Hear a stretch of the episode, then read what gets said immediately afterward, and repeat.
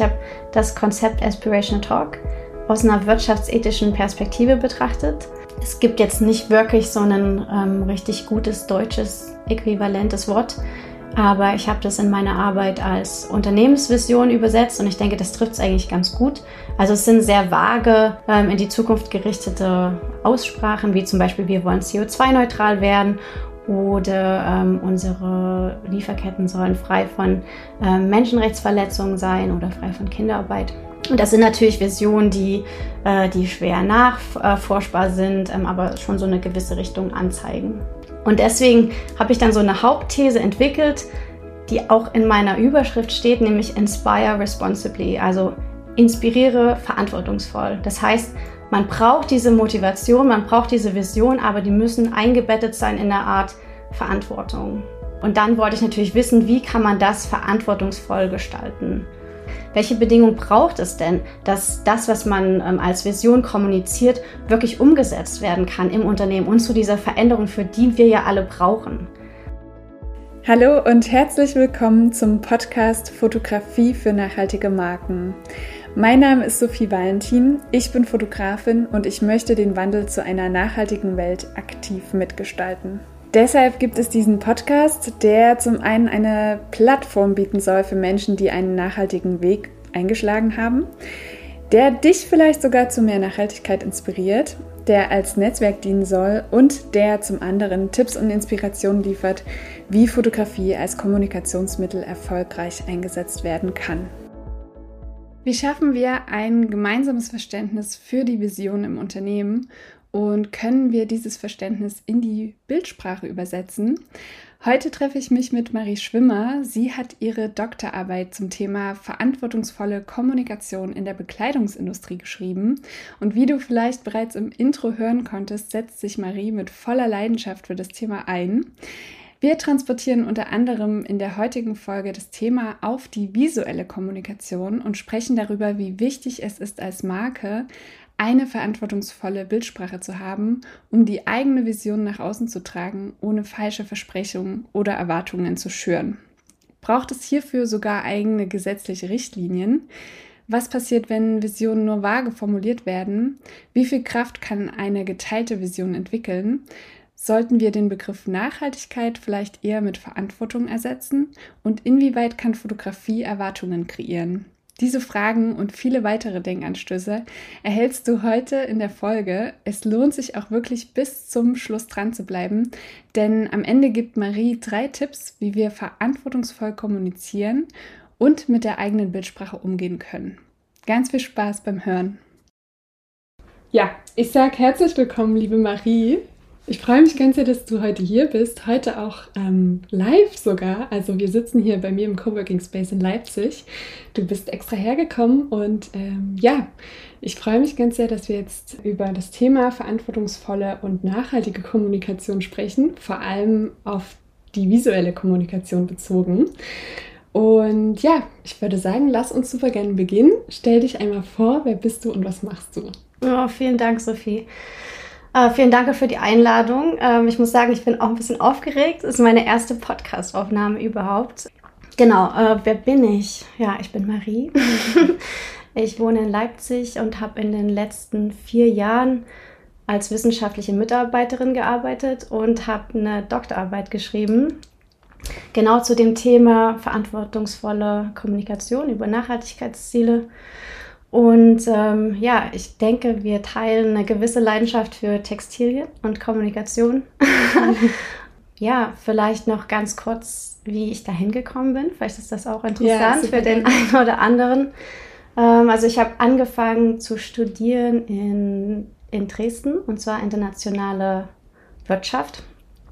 Genau, ähm, war dann in Jena, habe dort meinen Master gemacht, auch wieder eher so BWL-lastig und habe dann ähm, in meiner Masterarbeit das erste Mal dieses Thema Textilien und Nachhaltigkeit so richtig äh, ja, auch wissenschaftlich bearbeitet, weil ich nach und nach gemerkt habe, krass in dieser Industrie, da passieren so viele verrückte Sachen, das, das kann eigentlich gar nicht sein und ich wollte unbedingt mehr darüber wissen.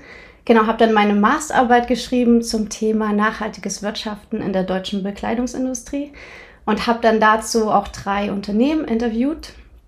Ähm, das waren Kumaso, Pleat und äh, Lovejoy. Ich glaube, mit denen hast du auch zusammengearbeitet. Mit Bleed gibt es auf jeden auch. Fall auch eine Podcast-Aufnahme. Ja. Ah ja, genau. Und cool. das war so ein bisschen mein Einstieg in diese Branche, weil ich natürlich auch äh, viel Kontakt zu den Unternehmen hatte, war auf den Messen und ähm, ja, habe da so ein bisschen Blut geleckt tatsächlich. Und die Masterarbeit, die lief ganz gut und mein Prof hat dann auch gesagt, Mensch, hast du mal überlegt zu promovieren? Und ich so, nee, ich kenne auch niemanden, der das macht. Also es war irgendwie überhaupt nicht so eine, so eine Möglichkeit für mich. Und bin dann nach Leipzig gezogen, habe angefangen zu arbeiten und ähm, irgendwie hat mich das Thema nicht so richtig losgelassen. Und ähm, habe dann mal geguckt nach Stellen und habe dann tatsächlich was gefunden an der HHL. Es war am Marketing-Lehrstuhl. Genau, das hat dann auch nicht geklappt und habe dann aber über mehrere Ecken ähm, ein Stipendium gefunden von der Karl-Schlecht-Stiftung. Das war dann in Zusammenarbeit mit dem Wittenberg-Zentrum für globale Ethik. Die haben so ein Stipendium mit einer Promotion angeboten. Genau, da habe ich mich beworben und das hat geklappt. Und äh, genau, dann ging so mein Promotionsweg äh, los. Also was ich vielleicht damit auch sagen will, ist, wenn sich jemand dafür interessiert, es gibt jede Menge Stipendien und man muss vielleicht einfach nur mal danach schauen und genau, äh, sich dann da mal bewerben. Mhm.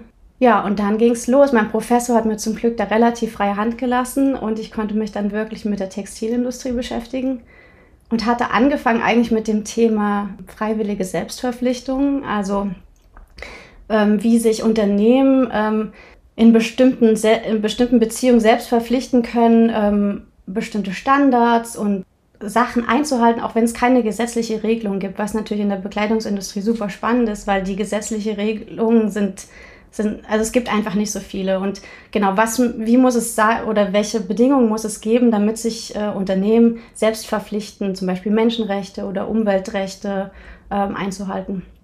Genau, in dieser ganzen Recherche bin ich dann aber auf einen Artikel gestoßen, der dann nochmal alles ein bisschen umgeschmissen hat. Also der Artikel, da ging es um Aspirational Talk als CSR-Kommunikation. Also CSR kennen bestimmt viele, Corporate Social Responsibility. Genau, und das hat dann alles ein bisschen verändert tatsächlich. Das ist dann, die nächsten vier Jahre hat sich dann alles darum gedreht, so ein bisschen. Was war so der Grund, warum hat sich das verändert? Also was war für dich so der ausschlagende Punkt? Ja, es ist irgendwie ganz verrückt. Also ich weiß nicht, ob es dir auch manchmal so geht, aber ich habe das gelesen und habe irgendwie gemerkt, krass, also dieses Konzept, das hat so viel ähm, so viel Energie oder so viel Relevanz. Das, darüber muss ich mehr wissen. Und ich glaube, darüber, also das, ich kann es ehrlich gesagt gar nicht so richtig erklären. Es war wie so ein Gefühl, dass ich mich dazu hingezogen fühle. Also es mhm. war echt ein bisschen seltsam. Also wirklich schwer zu erklären. Wahrscheinlich ja. war es eher eine Art Gefühl und oder eine Intuition vielleicht. Es klingt immer alles so ein bisschen weich, aber ich glaube, das das kann schon gerade in der Wissenschaft ein, ein wichtiger Anhaltspunkt sein, erstmal in eine bestimmte Richtung zu gehen. Und dann muss man natürlich sehen, passen die Konzepte zusammen und auch diese Forschungsfelder, wie kann man die füreinander irgendwie wirksam machen. Und ähm, das ist dann viel Arbeit, aber also das hat mich einfach total gecatcht, das Thema. Ja. ja. Ja, nun liegt die Arbeit ja auch hier vor uns, da hast du mitgebracht. Ja, Marie, kannst du uns noch mal eine Zusammenfassung geben, um was es sich genau in deiner Doktorarbeit handelt? Okay, ähm, ich kann es probieren.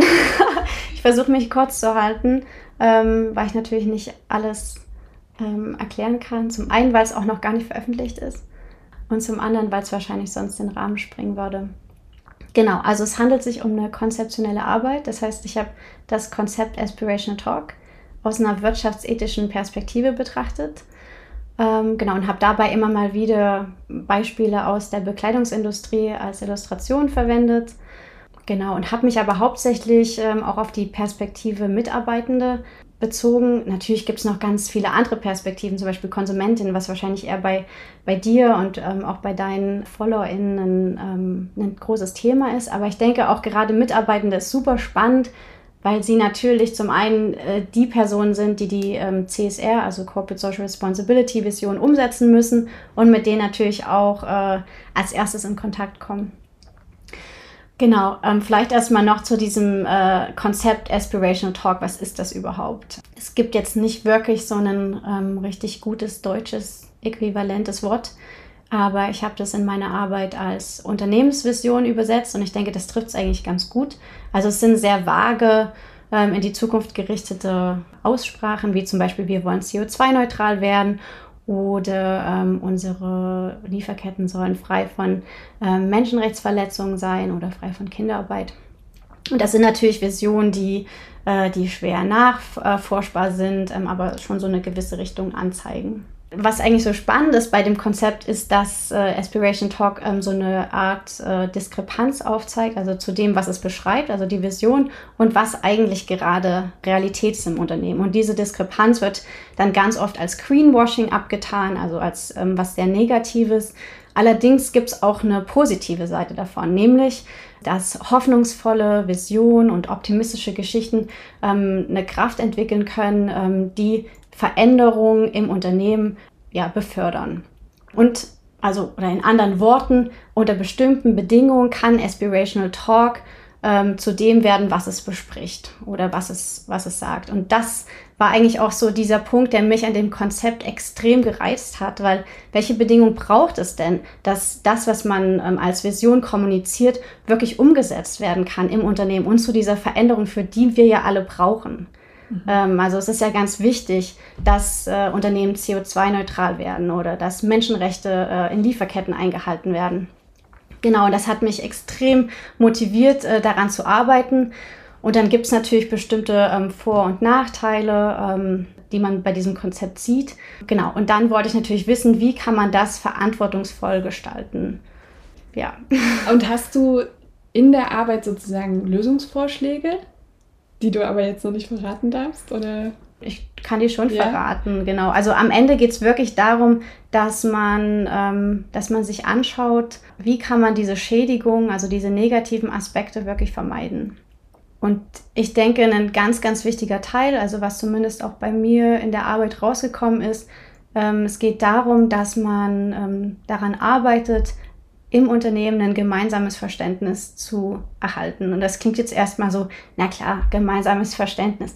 Aber genau, was bedeutet das überhaupt und wie kommt man dahin? Also das sind, da können wirklich Prozesse darunter liegen und das muss man wirklich ernst nehmen. Ähm, wir sprechen sogar in unserer Forschung davon, es sind Investitionen nötig. Also Investitionen in ein gemeinsames Verständnis und das kann wirklich extrem wirkungsvoll sein. Also, dass man beispielsweise viel mehr in den Diskurs und in, in den Dialog geht, also auch abteilungsübergreifend. Das heißt, dass man auch mal in der Produktion nachfragt, okay, was können wir überhaupt leisten?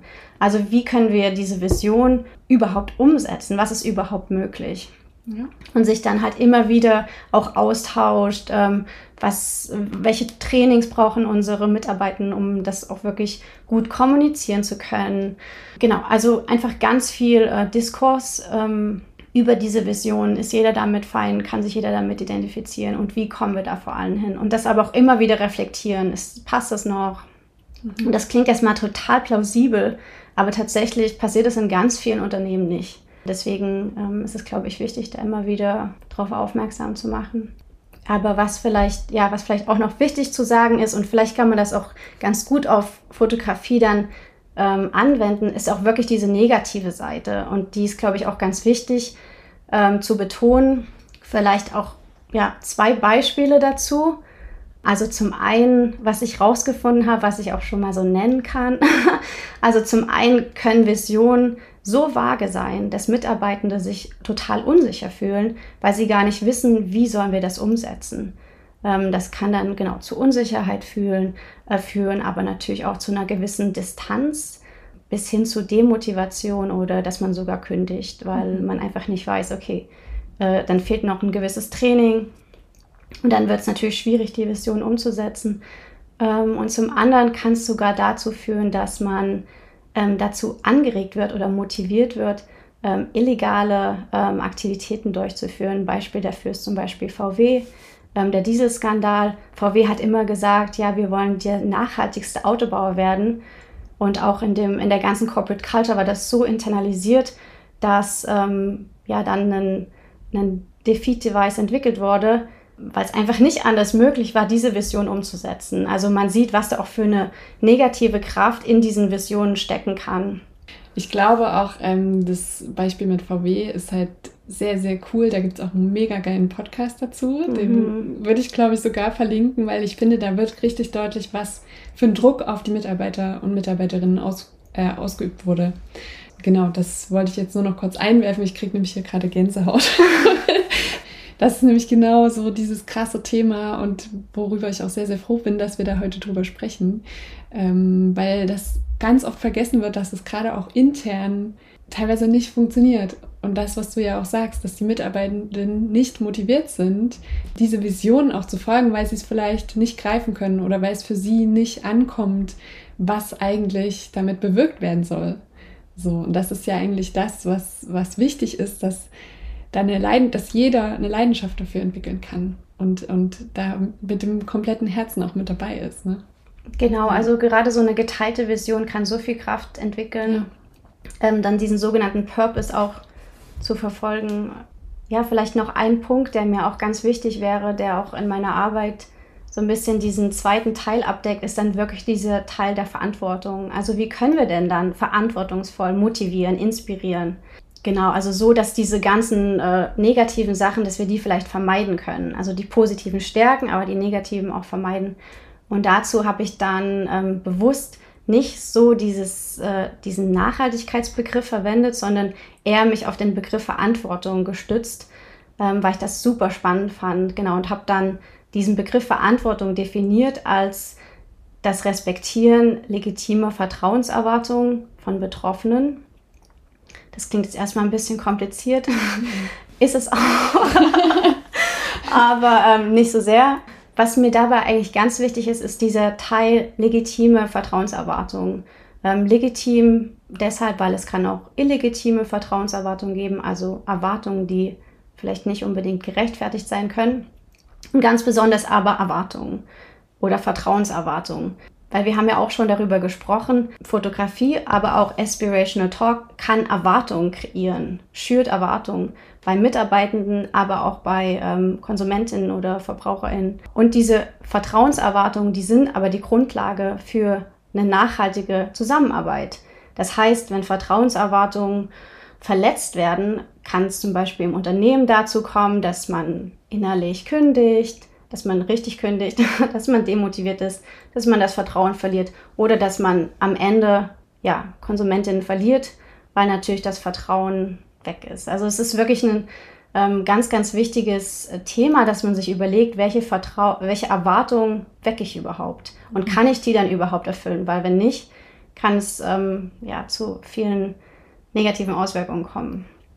Ja, wenn du magst, können wir auch kurz in dieses Thema Bildsprache reinschwenken, weil das ist ja das, womit ich mich auch beschäftige, wo ich ja auch immer appelliere und sage, überlegt euch, bevor ihr sozusagen das Personal Branding macht, überlegt euch eine Bildsprache. Und zum einen ist es ja dieses Ästhetische, also dass man sozusagen einen roten Faden hat, dass man die Marke wiedererkennt.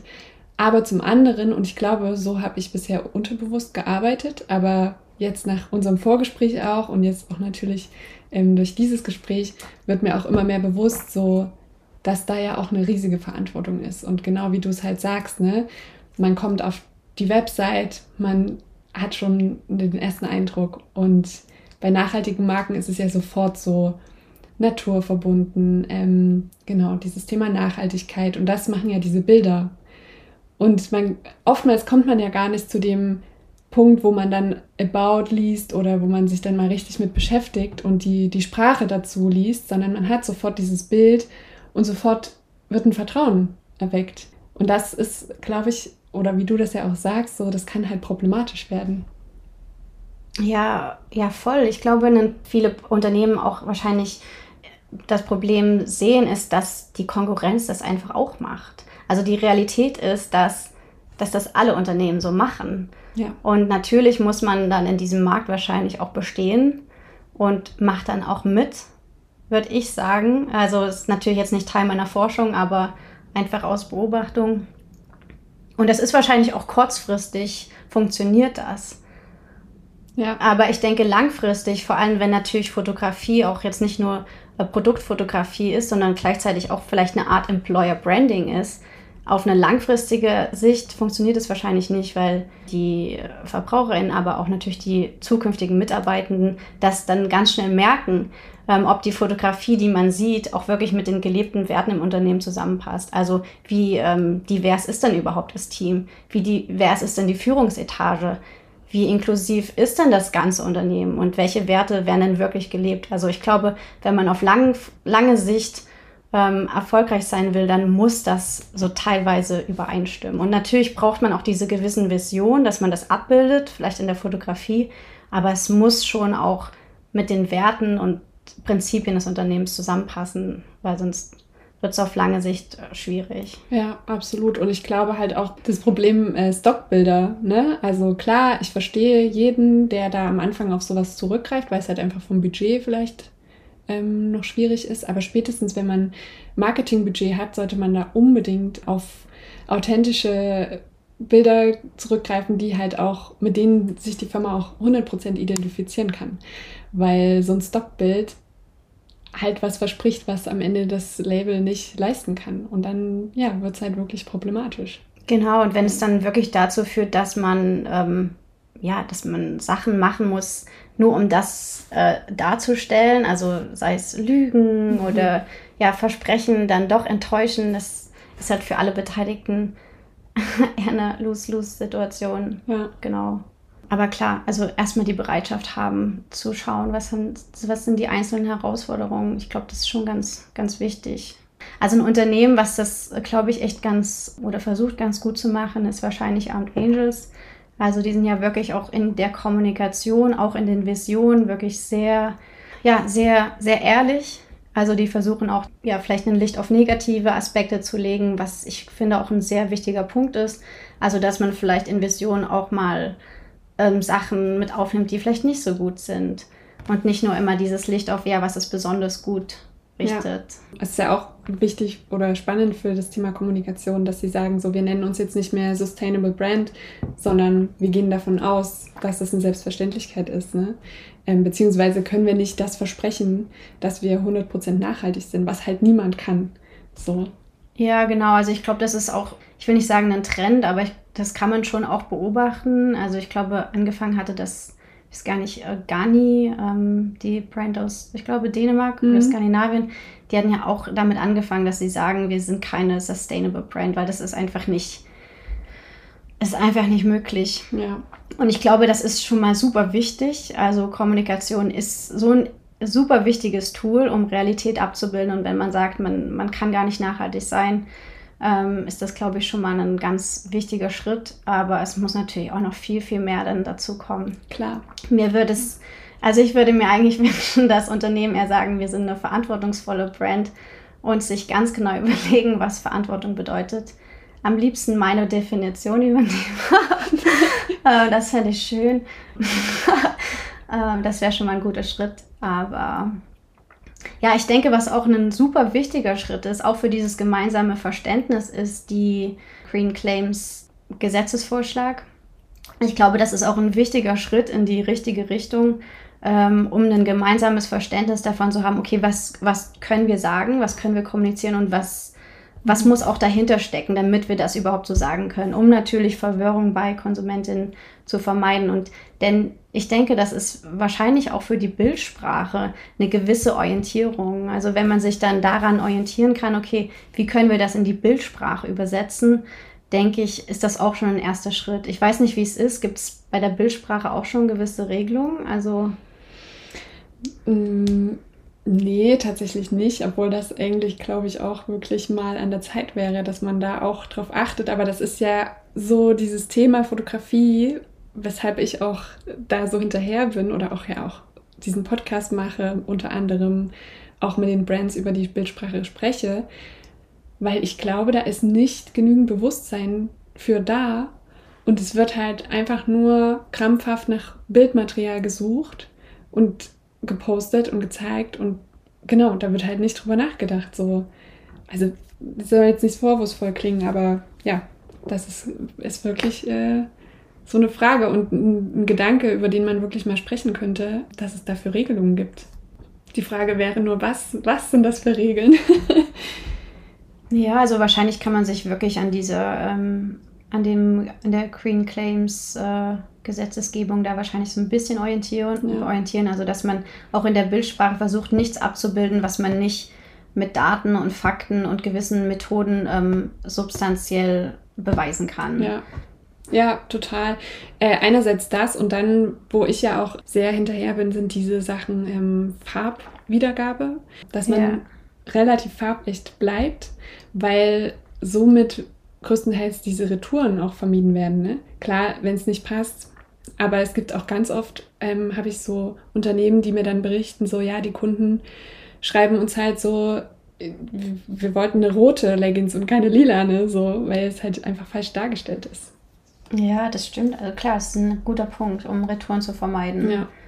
Marie, wir sind so gut wie am Ende unserer Folge. Es war mega spannend, dir zuzuhören und die Inputs zu bekommen. Ich hoffe wirklich, dass alle, die zuhören, sich da genügend Inspiration mitnehmen können und vielleicht auch Denkanstöße und ja, vor allem auch in ihrem eigenen Unternehmen da vielleicht nochmal hinterfragen können oder ja, wie gesagt, auch zum Thema Bildsprache da nochmal drüber nachdenken können. Ähm, lass uns super gerne nochmal so eine kleine Zusammenfassung machen. Ja, hast du drei Tipps, die du Unternehmen mitgeben würdest, um ja ihre Produkte und deren dazugehörige Bildsprache vor allem äh, verantwortungsvoll zu kommunizieren? Mhm. Also ich denke, diese drei Tipps sollten wahrscheinlich wirklich über oder unter dieser Überschrift stehen, Inspire Responsibly. Also motiviere, aber mach das verantwortungsvoll. Wie kann das aussehen? Also ich denke, ein ganz wichtiger Punkt ist, in dieses gemeinsame Verständnis zu investieren. Das kann sein, indem man den Dialog fördert ähm, zwischen den verschiedenen Abteilungen, aber auch schon alleine im Team.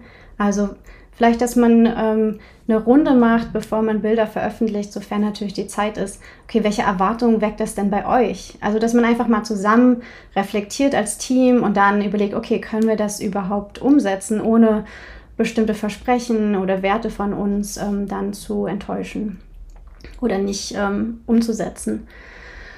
Ähm, ich denke, ein zweiter wichtiger Punkt ist, dass man sich äh, ja an schon bereits bestehenden Guidelines orientiert. Also es, es, gibt echt ein paar ganz gute Guidelines, sei es von der EU-Kommission, also in diesem ganzen Bereich Green Claims, ähm, dass man da einfach äh, mal reinschaut und sich vielleicht aus dieser Produktbeschreibung ähm, auch ein paar Sachen ableitet für die Bildsprache.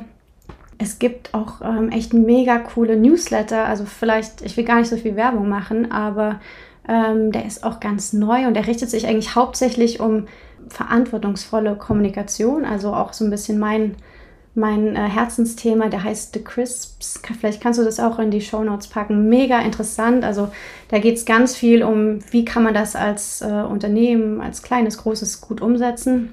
Und als dritter Punkt ist, glaube ich, ja, sich auch einfach immer mal vielleicht selbst zu fragen, ähm, was macht das eigentlich, also was, was löst das Bild bei mir aus und ähm, sich vielleicht auch in die, in die Rolle der Konsumentin oder der Mitarbeitenden ähm, ja, reinzuversetzen. Genau, aber ich denke, der Hauptpunkt dieses Inspirieren und Motivieren ist so unglaublich wichtig, ja, dass wir das einfach äh, ordentlich machen müssen. Weil ja, wir brauchen Veränderung in dieser, in dieser Branche vor allem. Und ich denke, durch eine verantwortungsvolle Darstellung von Vision ist das auf jeden Fall möglich. Ja, absolut. Ja, bevor wir zum Ende kommen, noch ganz kurz, äh, das hast du mir auch im Vorgespräch erzählt, was ich super gerne einfach hier nochmal festhalten möchte. Du engagierst dich ja auch, setzt dich total ein. Du hast gemeint, du bist auch in Leipzig in der Fashion Revolution. Also das hieß mal so. Ja. Genau, also das, es gab nie so eine richtige Fashion Revolution Leipzig-Gruppe. Also vielleicht so ein bisschen, aber ich glaube, das war nie so ganz äh, von. Also die Hauptgruppe ist ja in Berlin. Und äh, wir haben dann relativ schnell hier in Leipzig so eine eigene Initiative gegründet, also Fair Fashion Lab Leipzig.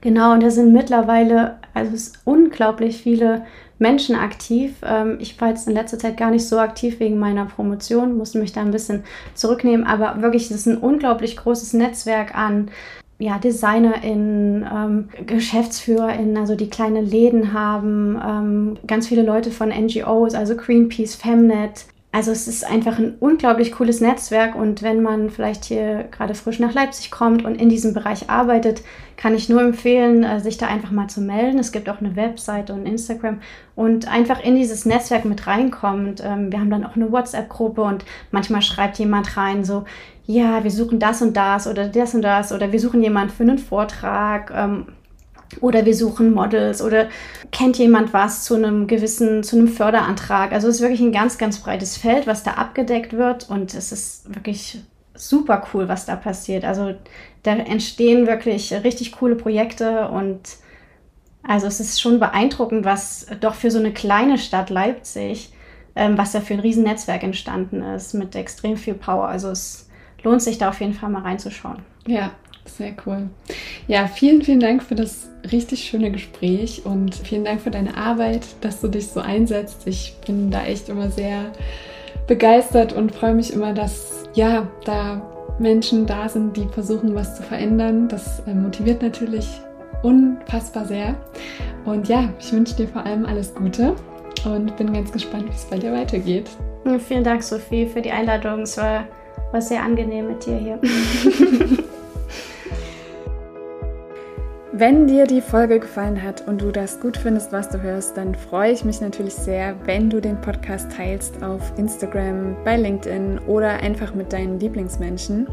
Das hilft vor allem den Menschen weiter, die sich für eine bessere Zukunft einsetzen, um so mehr Sichtbarkeit zu erhalten. Und es verbindet und schafft ein Netzwerk, das meiner Meinung nach einfach sehr essentiell ist. Außerdem freue ich mich immer sehr über Feedback und lade dich deshalb ein, jederzeit deine Gedanken, Erkenntnisse und Inspiration mit mir zu teilen. Schreib mir dazu am besten gern einfach eine Nachricht auf Instagram oder per Mail. Wir hören uns nächste Woche wieder, wenn du möchtest und bis dahin eine gute Zeit.